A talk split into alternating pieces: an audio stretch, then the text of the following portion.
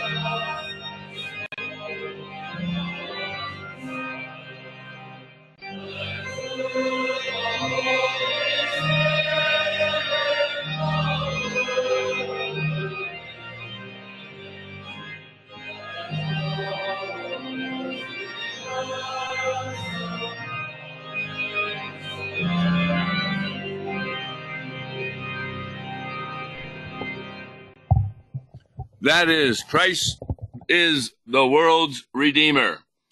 It was written by a man named Columba, and he lived from 521 to 597. This is the hymn of the day for Easter number seven. Uh, Columba himself, which means dove of the church, was a renowned Irish monastic and missionary who accomplished much of his life's work on Iona, I-O-N-A, a small island between Ireland and Scotland. Due in large part to his efforts and leadership, the people of northern Scotland were converted to Christianity and numerous monasteries were founded there. Columba was born around 521, possibly at Gartan, and in 551, 30 years later, he was ordained to the priesthood, and he founded several churches in Ireland before departing with 12 companions for mission work in Scotland. Columban influence dominated the churches and monasteries of Scotland, Ireland, and Northumbria over against the Roman tradition for at least another 75 years after his death. So that's the hymn we're going to be kind of taking a look at right now. And Mark Smith is on the air with us as co host. And Mark, what's your thinking generally of this hymn? Well, I I appreciate it even more hearing the background uh, of the uh, of the Irish writer, and particularly the era in which he in which he wrote it. You know, it it's uh, it's amazing that it's that early of a hymn. I'm always amazed to hear how how old these hymns are when they, when they come back to us from the uh, the sixth century, like this one does. Uh, the the melody is uh, is really different. Yes. Um, you know, it goes down a lot. You know, the the, the scale of music goes down a lot, and uh, when I would have expected it to go up, particularly when it's talking about the ascension and that sort of thing, it goes down, and uh, th- that makes it that makes it different. It's it's it's a catchy melody. It it it it draws you in, and the words, Yes. of course, are, are are great too. The uh, first time he did the hymn, he really emphasized God as creator and judge. And he was criticized for not talking much about the redemption. So this hymn took care of that criticism where Christ becomes important. And I want to make the same point you did is a lot of people think that Reformation teaching began with Martin Luther. But we need to remember that not only Luther, but his compatriots often would quote from the ancient items, like from Augustine, etc., and that what we would consider to be good Christian theology was found centuries before Luther came on the scene and returned the scriptures to their valid place. Oh yeah, you mentioned Augustine. He he had a great influence on Luther. Luther was an Augustinian monk. Yes. And um, one of his best debates, of course, is the Heidelberg Disputation in 1518.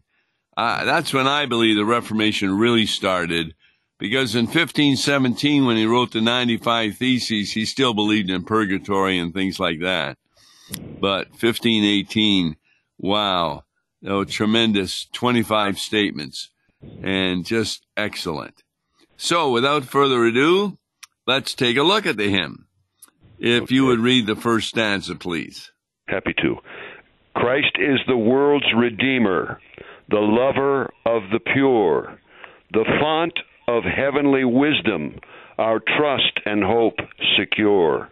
The armor of his soldiers, the Lord of earth and sky, our health while we are living, our life when we shall die. Yes, he's the world's redeemer. Starts right off. There is no other redeemer. Now, how do you understand the lover of the pure? You know that is a difficult line, isn't it? Well, we're all we're all made pure in Christ. Well, and uh, so I, I would I would think that that is what he's talking about, the lover of the pure. But we're only pure in Christ. We're not, you know, we're we're completely tainted by by sin. We're blind, dead, and enemies of God by nature. But uh, in Christ we are pure. We're washed. We're justified. but are we not loved before we're pure? Yeah, you're right. You're right. He, he, he, God so loved the world. He loved even Yes. even enemies. So I have a little different interpretation of the lover of the pure, and that's because of my going through Proverbs with Solomon. Okay. It's all about God's wisdom. And God's wisdom is always pure teaching as to how we are to behave, for example, in light of God the Father, Son, and Holy Spirit.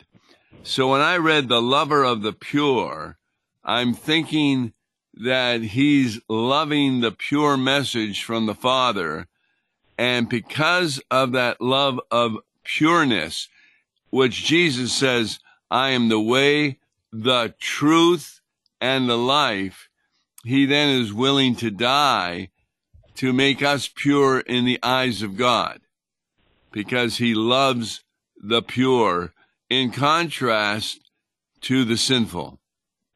Yeah, you know that's uh that uh, that hadn't even occurred to me that he could be talking about, you know, he loves pure teaching. He, yes. he, he may not even be talking specifically here when he's lover of the pure. He may be talking about pure teaching, uh, pure his pure wisdom, as opposed to uh, human beings. Yes, you see, if you're an architect, and I was talking to a student a couple of weeks ago from the university I'm helping with, and he is going to be an architect. And I asked him, Well, you going to be able to build a skyscraper? He said, Sure, no problem at all. Well, I, I, I can't even put up a wall in my basement without it falling down. Oh, I, I mean, know. he has to have such knowledge of how a skyscraper is has a good foundation, great walls. I, I look at these skyscrapers and they look like they're windows all the way up. I just cannot imagine I know. It is amazing. together. So when a person comes to church, they have no idea what God's skyscraper thinking is. And that's what church is all about by teaching law and gospel. Scripture interprets scripture, declared righteous by faith through grace. Uh, you begin to help them to understand God's way of thinking.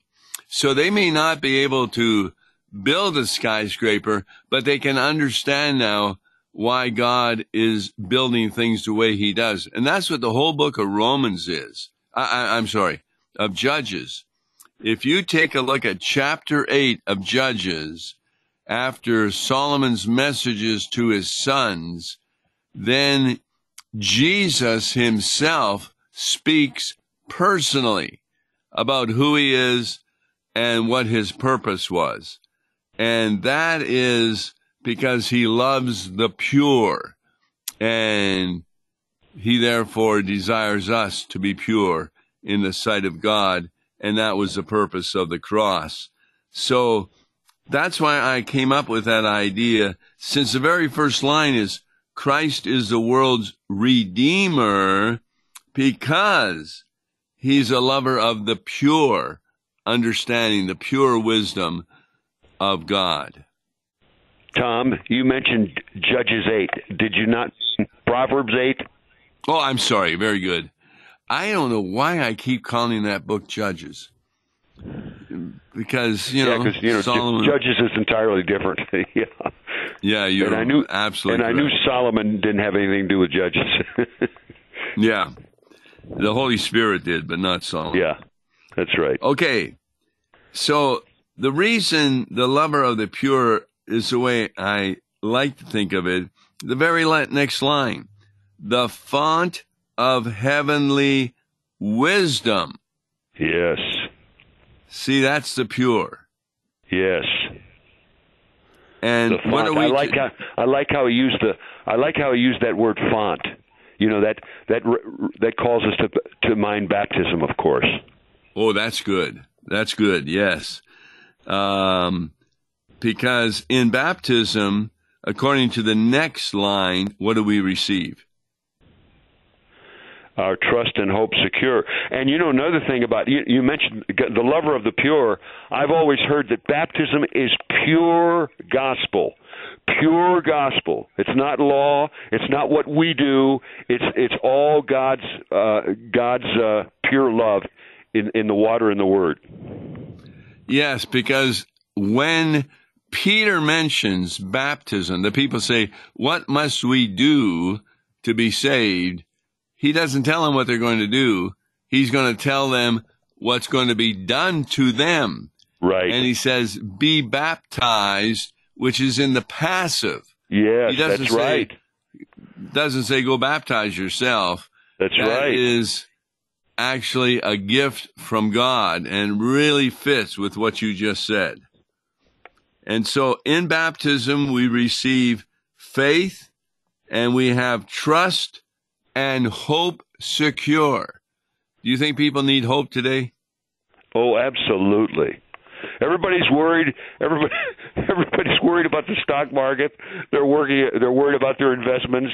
Uh, they're worried about inflation, how they're going to handle uh, costs of food. Uh, these poor mothers are, are are afraid that they're not going to be able to find formula for their for their infants. I mean, uh, oh boy, people need hope.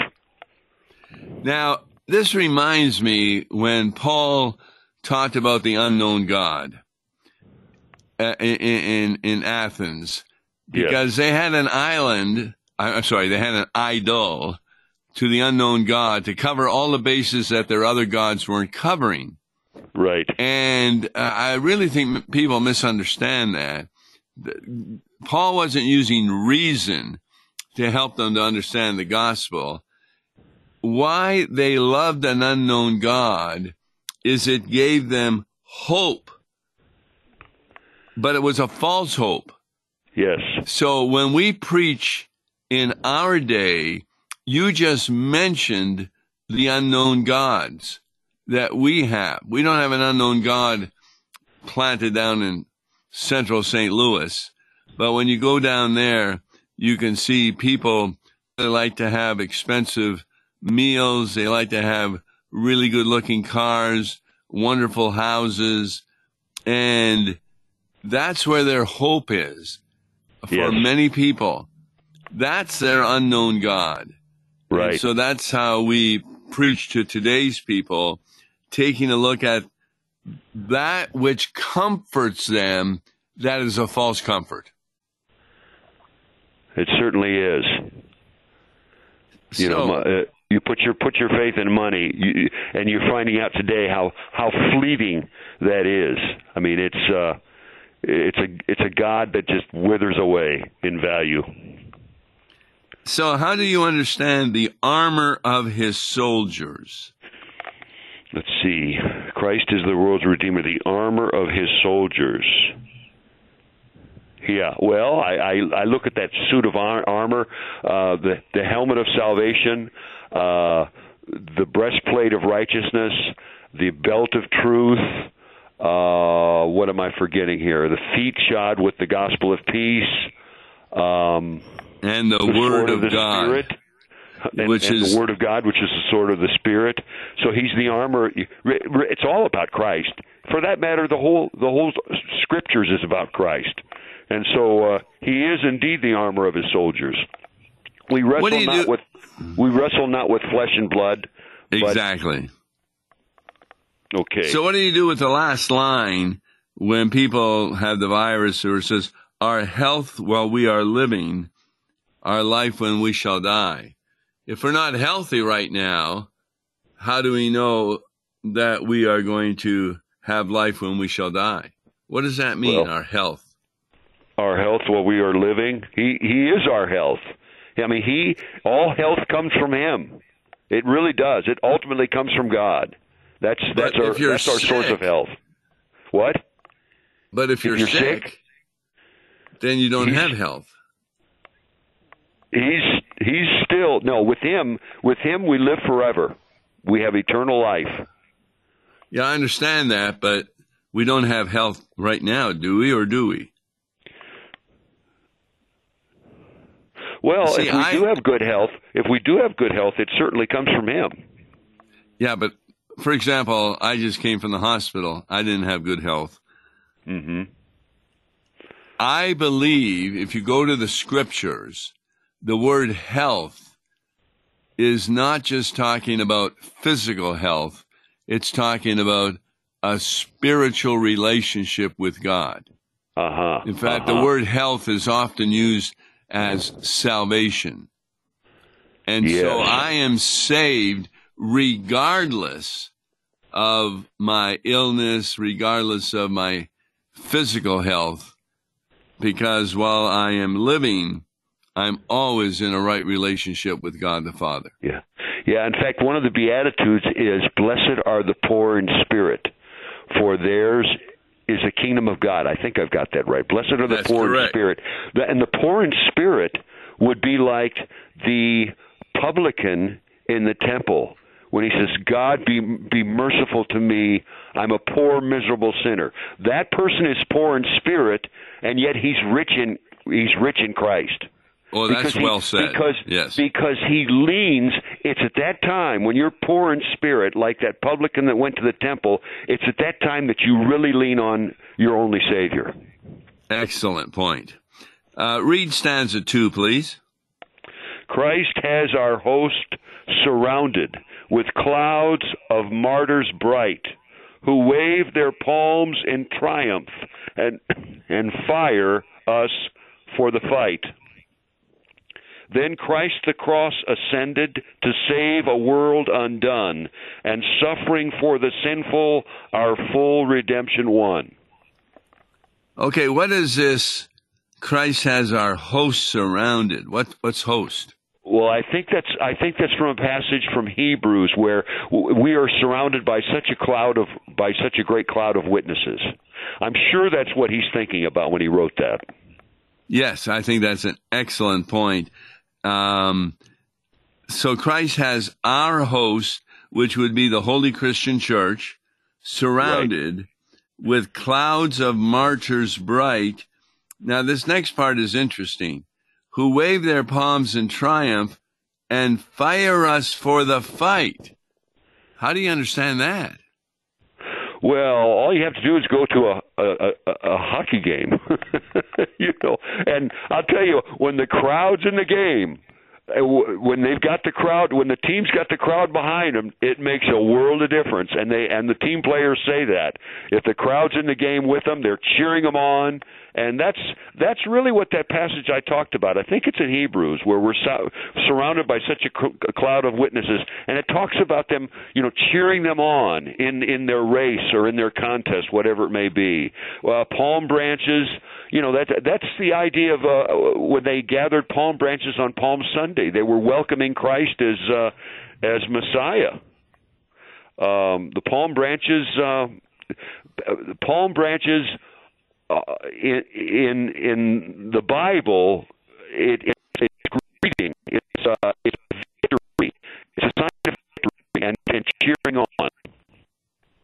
So fire us for the fight means that they motivate us to fight against the devil and receive that beatitude. Blessed are those who are persecuted for my sake. Yes, yes.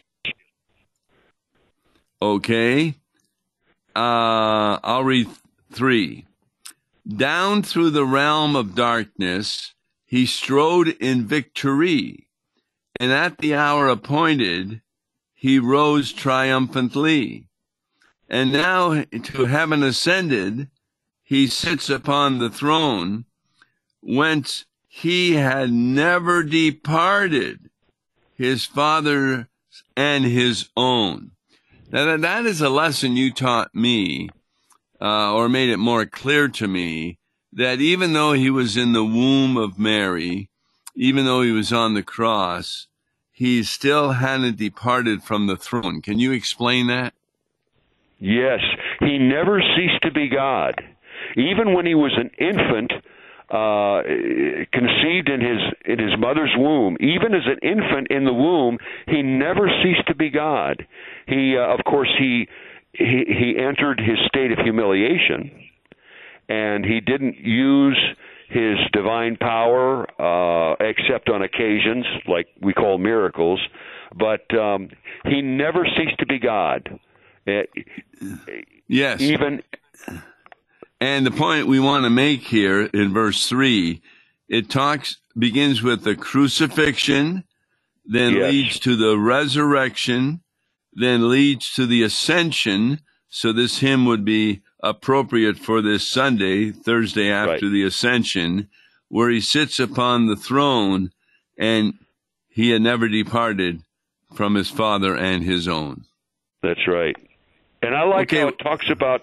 I like how it talks about um, his descent. darkness Yes. he strode in victory. He went there.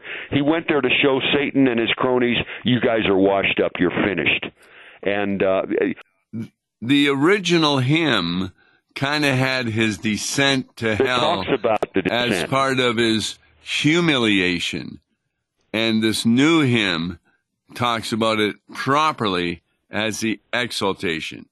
Yes. Okay, read ch- stanza four, please. Stanza four.